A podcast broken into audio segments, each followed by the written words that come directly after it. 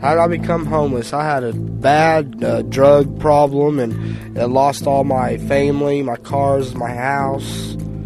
I'm starting over and trying to figure out what to do. Just struggling. Well, everybody makes mistakes.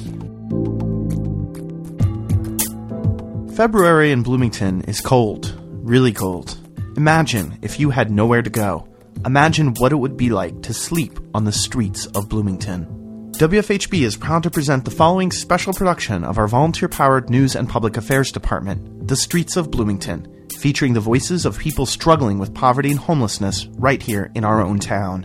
We'll also hear from local social service agencies striving to make a difference on the front lines of the defining social justice issue of our time. Stay with us as we explore the streets of Bloomington.